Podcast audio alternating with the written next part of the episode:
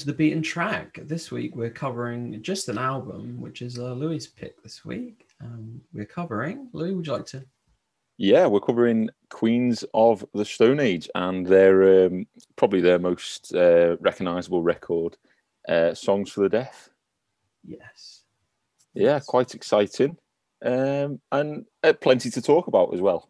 Hmm. yeah, probably. I, I think it's, yeah, the most sort of commercially, definitely the most critically, um, maybe aside for, yeah, maybe the most critically and commercially popular album, I guess. And Yeah, it's um, it's probably the sort of the high point of their success, definitely in terms of, um, and in terms of many things, in terms of the lineup, in terms of the the sound and everything. I think it's probably what people think of when you mention Queens of the Stone Age, even though it might not be my favorite Queens of the Stone Age record. It's definitely the one that uh, people want to talk about and people know.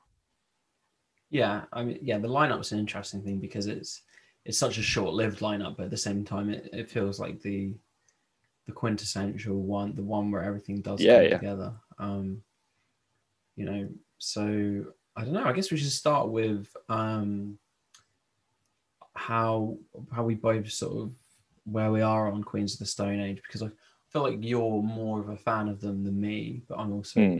You know quite a big fan. So Yeah, I mean, well, obviously, Queens of the Stone Age, um, sort of this Californian uh, stoner and, and desert rock band, um, mainly formed around Josh Homme and obviously him being in Kyuss beforehand. And the reason that I got into them was through Josh Homme's work with um, Arctic Monkeys back in the day, and and then I listened to like Clockwork, I think would have been the first thing I listened to. I think I picked that record up, and then I just delved further and further into uh, into the back catalogue. And this is one of the albums I picked up on CD. I managed to find that CD today. I must have had that for ages, and so yeah, I just kind of got I got obsessed with them at quite a young young age when I was an impressionable teenager who, who needed a bit of uh, hard rock in their life, and Queens of Stone Age gave it me.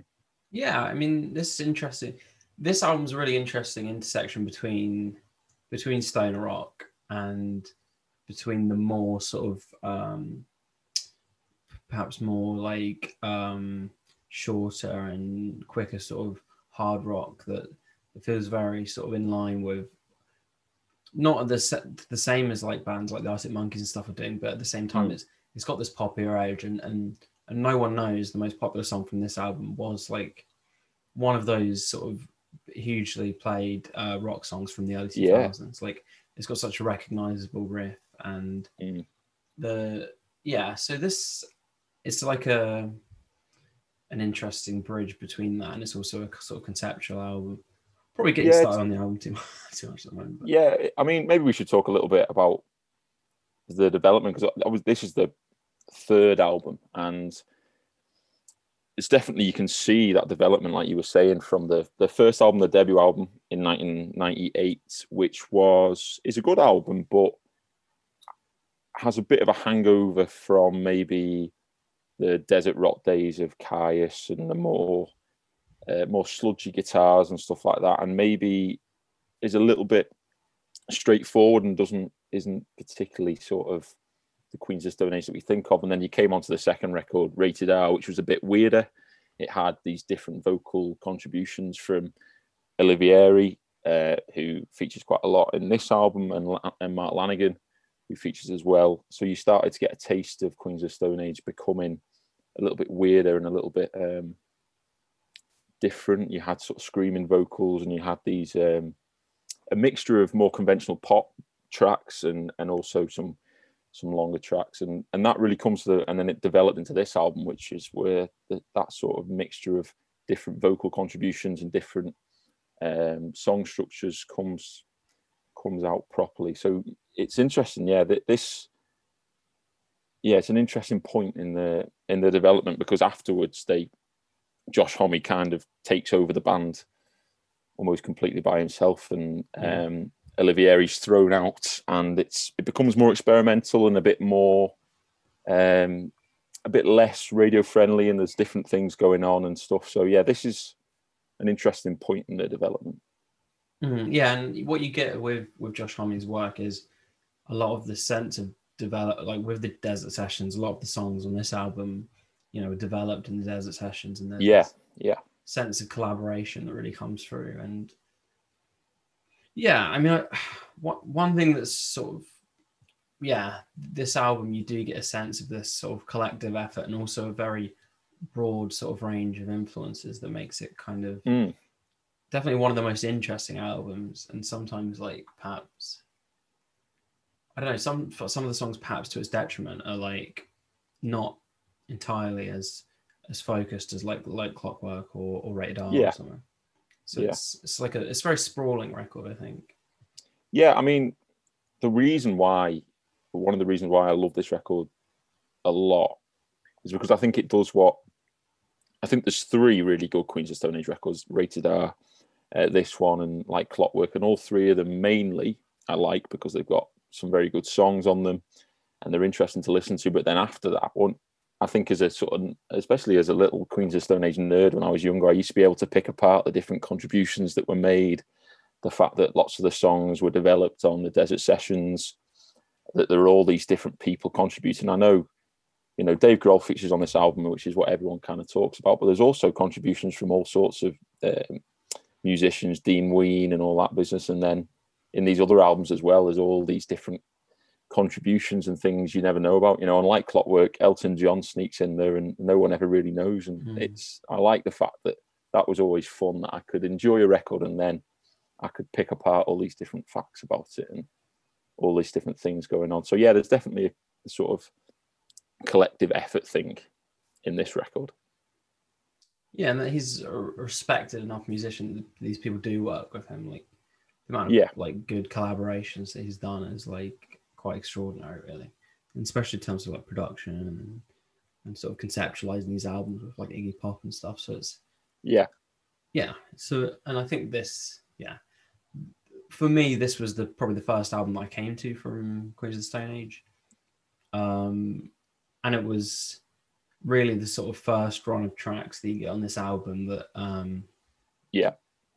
I just thought they were fantastic. I sort of listened to them back at like sixth form and stuff with my friends, and I just thought it was the sort of best music you could just stick on the aux or something in a car. Yeah. just- yeah, it's it's heavy and I mean the first song's very heavy, but like it's it's so propulsive and the instruments are so like yeah, it is like they're all coming together to such a degree where it's Mm. it's just a fantastic sound really.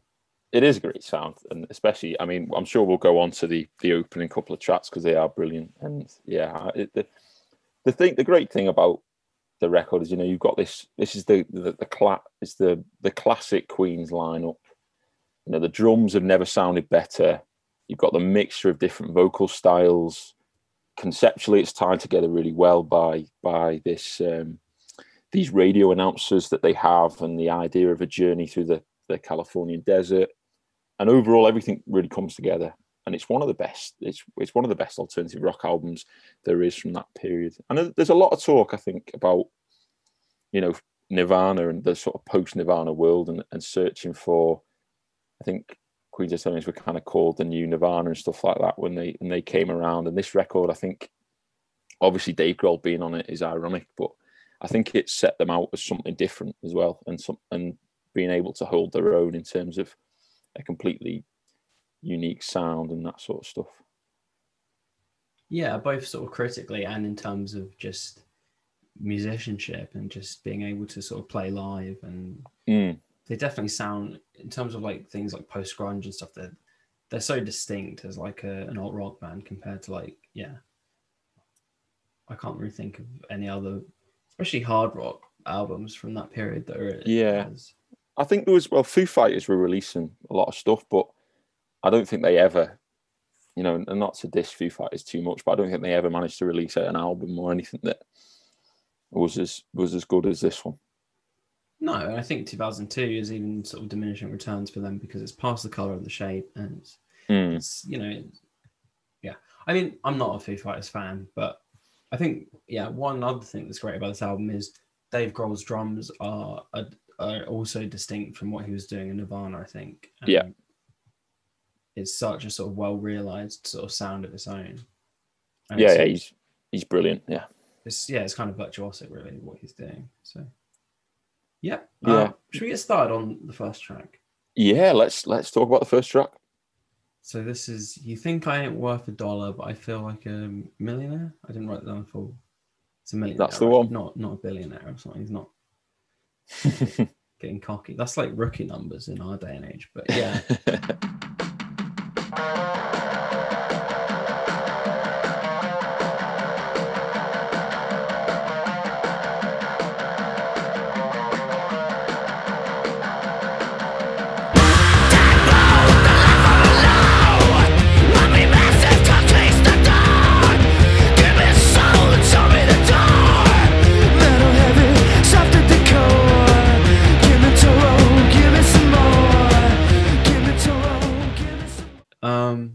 so it begins with this sort of radio announcer, um, who's sort of very sort of annoying, sort of almost this jerkish sort of like, oh hey, it's, it's Kip Kasper or whatever. It's kind of yeah.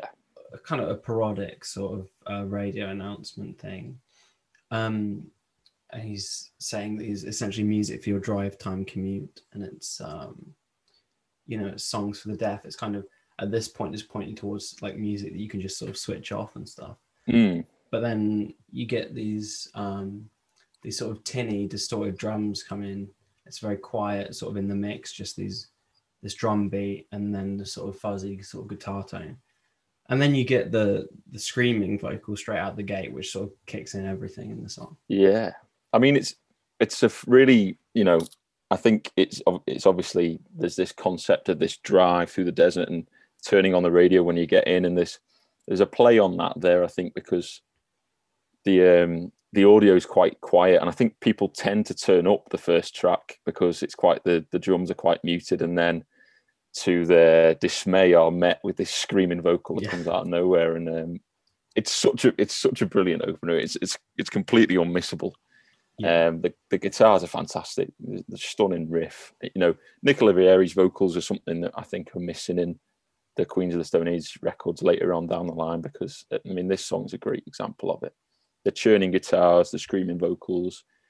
Um, yeah, it's, it's such a such a brilliant you get these sort of tiny sort of diversions on the guitar as well where he's just doing Yeah. little sort of fretting maneuvers and then it's another, another maybe another aspect of the bit of the sort of surprise start of the song is you have a, a cutout um and then it you know waits uh, like maybe like eight or something bars and Yeah. it just comes back in like Yeah, for another Well, 20 seconds or something yeah. Well, that's a theme throughout the. I'm, I'm sure I'll talk about that later. The amount of sort of fake stops throughout the record, but that's such a yeah, it's such a fantastic opener, and is a it's it's funny seeing Queens of Stone Age performing that song now with Josh Homme on the vocals because it's such a brilliant song and great such great guitars and stuff, but it's ne- it's just not the same without the uh, without Oliveri's vocals. But Well, yeah, because it's kind of that's what's weird about this album, maybe as well. Because if you look at the album cover and like the sort of font and the, it's almost like uh, very sort of evocative of like metal or something. yeah, And this song, like the definitely the vocal seems like very metal, and mm, then but arguably it sort of diverts from that with with no one knows. Like the great I think the, one of the great things about this album is just the, the diversity of vocals. It, it's almost like they have um, four vocalists. They have, you know, Oliveri's screaming vocals, and then also he has this more sort of um, genuine and more pop sensibility type vocals on some of the other tracks. You've got Hom's Homme's um, croon, falsetto croon thing, and then you've got Lanegan's really sort of gritty rasp. But it's one of the great things, and the, the great thing about the radio announcer and the, and the concept of the album is they managed to bring all these different things together because they're quite all quite different vocal styles and it does feel like you're flicking through a radio and you know it doesn't necessarily all sound like one band but because they're tied together through this this radio announcement and this journey it brings it together really well yeah, I think it's a very sort of clever way to link all these like disparate Mm. that that they were sort of producing as a band and making it into an album that's really like a statement. yeah Um, I mean, we're gonna have to talk about the next track as well. So, it's, I, I mean, for for me, it's like I like a lot of these sort of um, these shorter um sort of tracks, and there's a Mm. few like later on in the album as well, like "Do It Again," and Mm. um, oh, what's the I can't remember what the other one's called. Um, the oh my god, okay, but another song we'll we'll get to, I'm sure. Yeah, we'll get to it. I'm but sure. like I think no one knows is a, is definitely a standout. Um, yeah, of course. Yeah. Pleasantly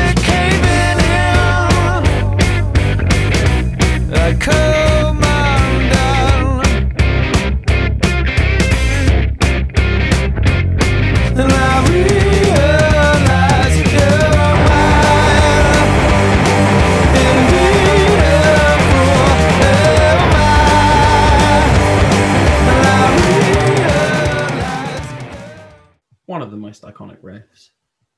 Yeah, it's it's funny actually because it's it's so well known that riff and and you know you still hear it in sort of um the sort of the rock rooms and indie rooms of of sort of clubs and stuff, but it's not particularly even though it's such, such a catchy riff and it's got a great groove to it. It's um you know it's quite a long song and it has lots of quite a lot of things going on and yeah, so it's maybe not the the obvious choice for the single. Maybe the obvious choice for the single is like go with the flow or That's what I was Something thinking. like that.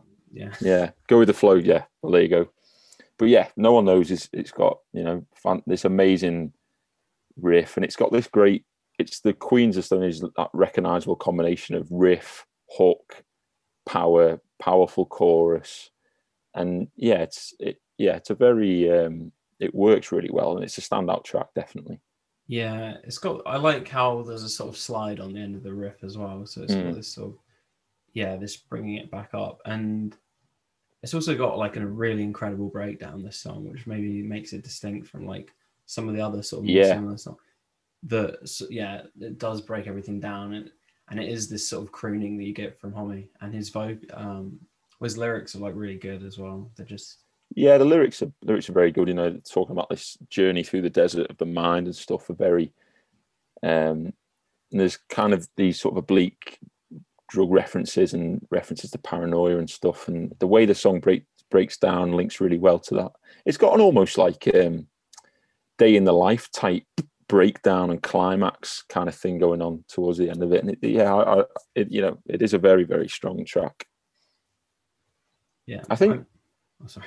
I think, mate, it's funny because I think we'll probably talk about the first three or four tracks because there's, you know, I feel like missing out any of them is is silly because first it giveth coming after this is another standout. Yeah, it is. It's, it's insane, and the drumming in First It Giveth is like Oh yeah, it's just it's just the anchor of like the whole track, and it's just Mm. you just listen to it all day. What what Dave Grohl achieves with it is like, in one sense, it's kind of like mechanical because it's so specific and so tight. Mm. But then at the same time, it's got these amazing parts where he's rolling the drums and doing these insanely sort of technical fills. That Yeah. just, they're so like imaginative and and brilliant. Yeah, just to fantastic. really transcend these tracks and make them like, yeah, Yeah, I mean, First It Giveth is is a great example of what Grohl and Olivieri and Homme have. They have this sort of when they come together, is this really sort of driving, punishing riff and drums and bass. It's, and again, the chorus is fantastic. And like what you said, I mean, Dave Grohl's drums on this track and and the next track are really stand out. And like you said, he's there's a there's actually a, quite an interesting video of them recording the album where Homme's talking to Grohl and he's telling him, you know, give it. He's asking him to sort of do the more technical things and also try and give it less finesse and make it sound a little bit more mechanical and stuff. It's quite interesting because it's almost exactly what you said. You know, Grohl has the ability ability to sound punishing and mechanical, whilst also these great drum fills and all the rest of it coming. Mm. It seems a lot. Uh, what he does with like Nirvana or something seems a bit looser and more. Mm, This is very much specifically sort of anchoring the guitars and making it this sort of driving. yeah, Yeah, yeah. I mean, it's a great track. I don't have. It has a sort of acousticy sort of break where it um does this sort of rapid sort of acousticy strumming. Mm.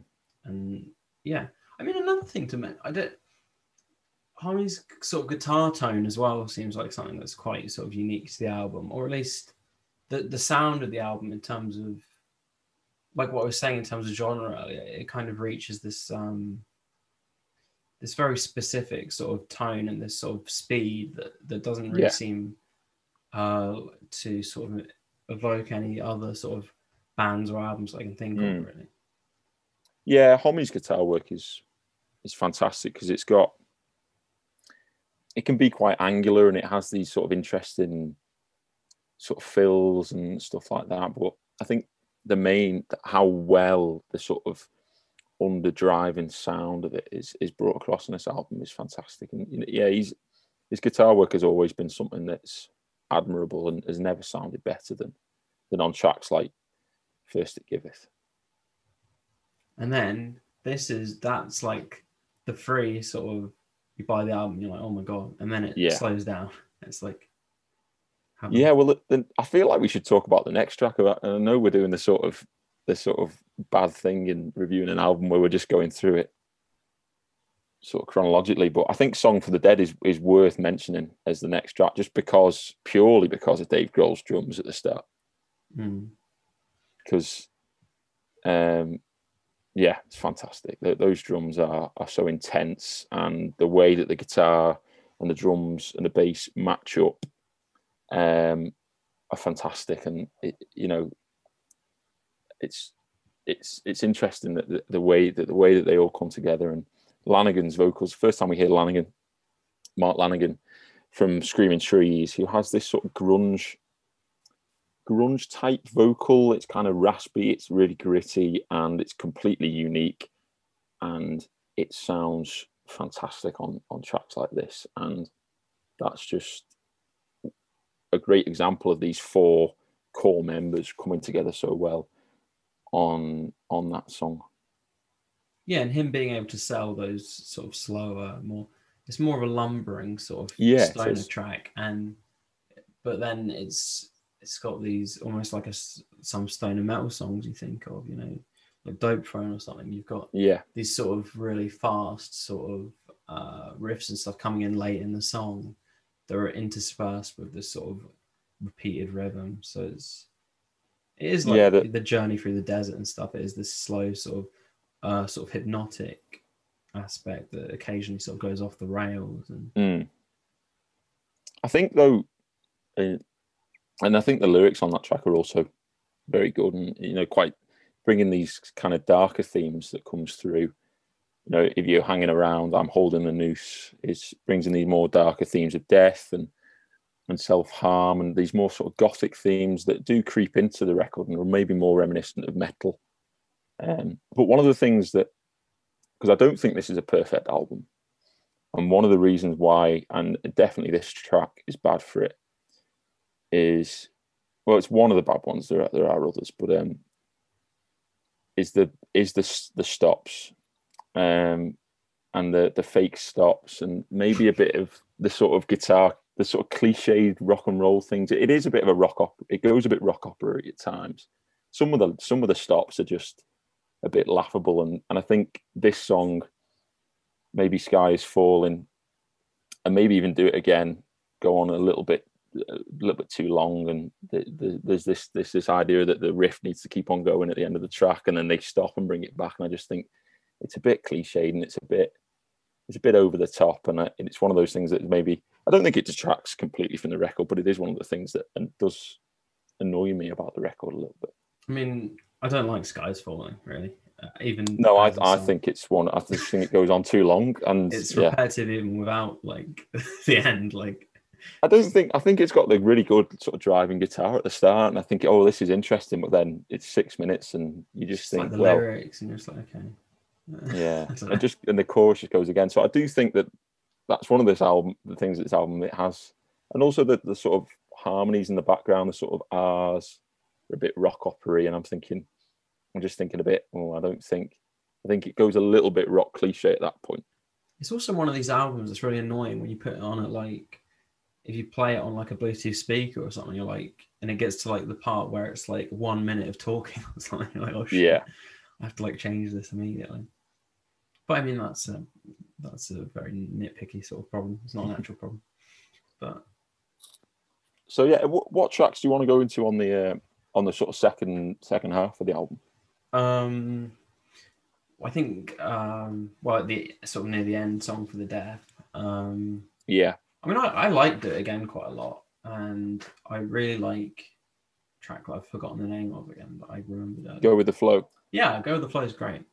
Yeah, it is. I think, yeah, the, the second half of the album, you get there's lots of different things going on. Go with the Flow is a great little, more radio friendly kind of style, and it's what Queens of the Stone Age have over sort of Kyuss and the sort of desert rock background is this ability to have more uh, poppy song structures, more conventional structures, uh, but still have the driving riffs and stuff. And yeah, that's such a great yeah. Go with the Flow is a good example of that. Yeah. I mean, Kai, And yeah, also- Kyuss never would have had that kind of radio. Yeah, and also the um, we'll definitely talk about "Song for the Deaf," but also maybe a mention to um, the two Oliveri vocal track "Gonna Leave You" and another love song, just because they're a bit they're thrown in there and they're slightly different from the others. They're kind of these three minute sort of six, almost like sixties garage rock sort of tunes that they have, and I think the vocal style is really well delivered and. I know the Kinks are one of Queens of the Stone Age's sometimes less obvious influences, but in those two songs, very obvious that they they're just this sort of trying to write these kind of more poppy hooks and stuff, and I think they work really well threaded in into the later bits of the album. Mm, You get sort of shorter things like maybe linking to how sprawling and sort of yeah going for this theme that they are, like the hanging tree and stuff that that Yeah. don't last that long at all, really. But then Mm, they're presenting like these really interesting ideas and then sort of just diving away sort of immediately. yeah.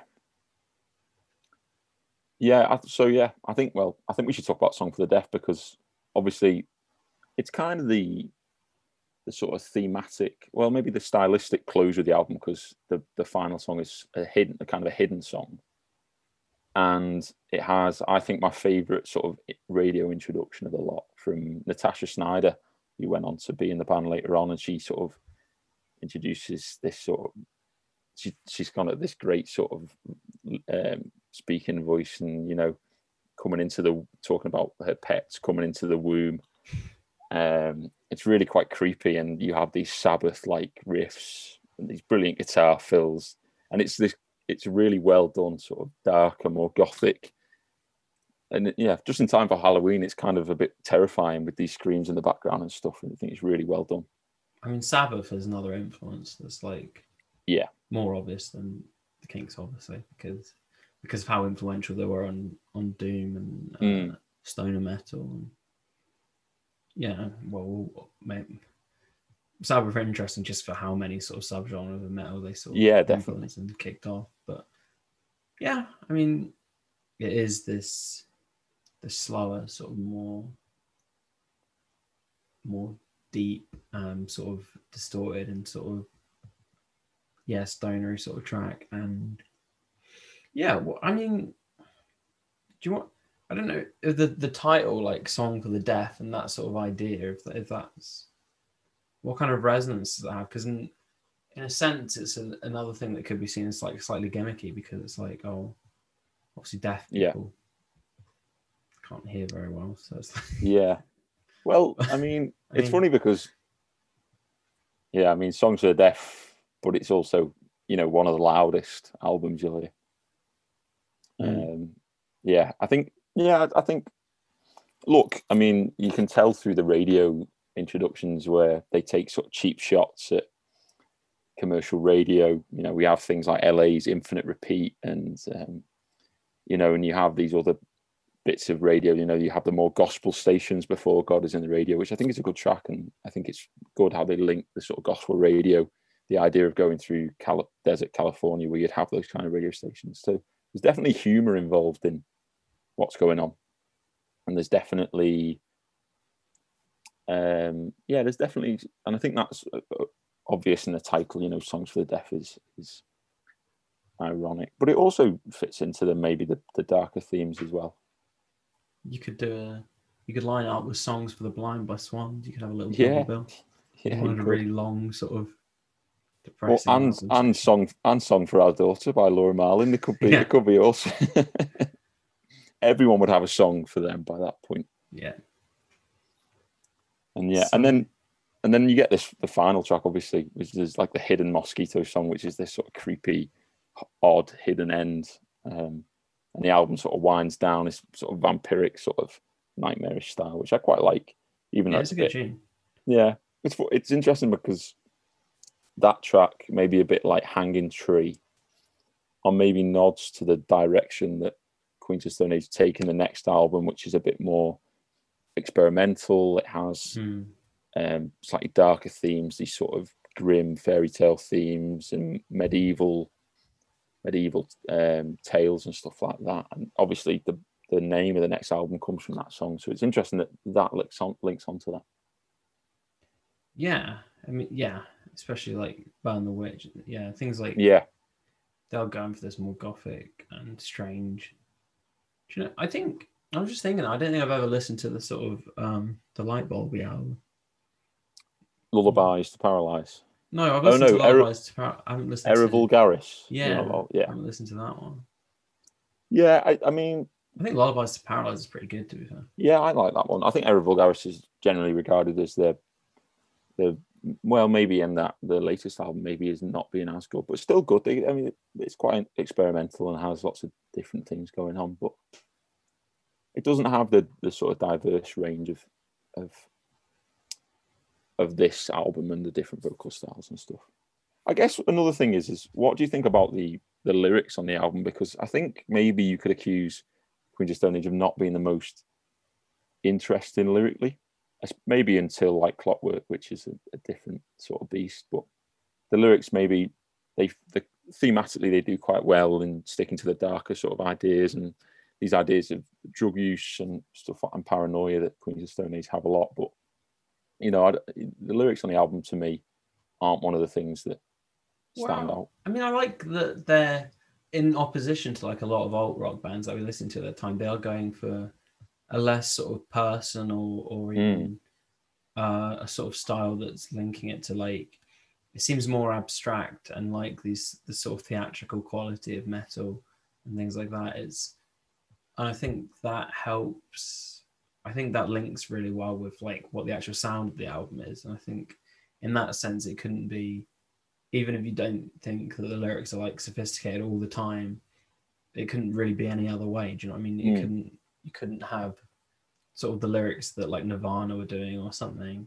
Yeah. really sort of internalized, even if they do go in that direction sometimes. And or or you know what you get with bands like the Strokes and stuff that come out at that Yeah. time, which is more linking it to sort of modern life and youth and things. It it operates on the sort of plane of the you know devils and angels and sort Yeah. of uh, celestial sort of aspect. I quite enjoy that. It gives it a real epic feel and like.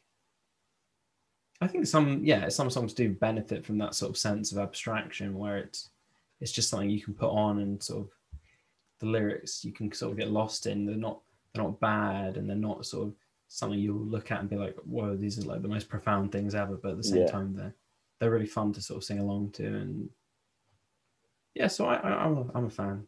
I would of the time. agree. I, I think I would agree that I think the lyrics work well with with the tracks. You know, I don't think there's any track where I think the lyrics are, you know, do well. Maybe there's a couple of just repeated choruses that are a bit annoying, but the, the lyrics I think work well for the tracks and and the sound. And yeah, I think you summed it up very well. That was a, a good way of of putting it. There. Yeah, and I don't think early Queens of the Stone Age's lyrics are things that people really put it down to. But it's interesting that obviously when they come to like Clockwork, then the lyrics are a lot to do with with um, what's so good about that album and stuff. But this one, much more about the yeah, like you say, the sort of thematic elements of um, of death and and this sort of metal, do metal themes and stuff like that that, that fit in really well. So yeah, Yeah. Um, you've got a quiz or something, haven't you? I have got a nice little quiz to finish us off. So when I um when I decided that we were going to do Queens of the Stone Age this week, um, I was contacted by a group of uh, queens from history who were forming a supergroup. Ah, Yeah. So we've got five. Um, they're gonna obviously they're gonna be performing. pen at the ready. Yes, pen at the ready.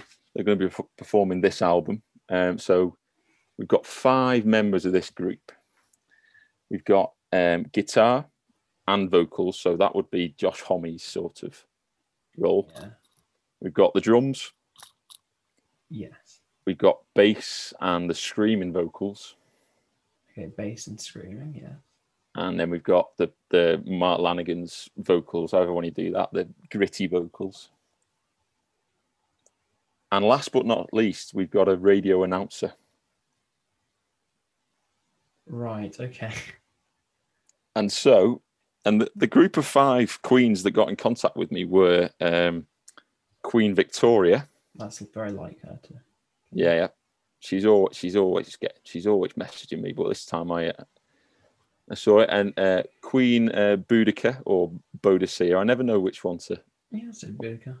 Yeah, Boudica. Got Cleopatra Ah, okay. and Anne Boleyn, Right. Yeah. and uh, last but not least, Marie Antoinette. Right. Okay.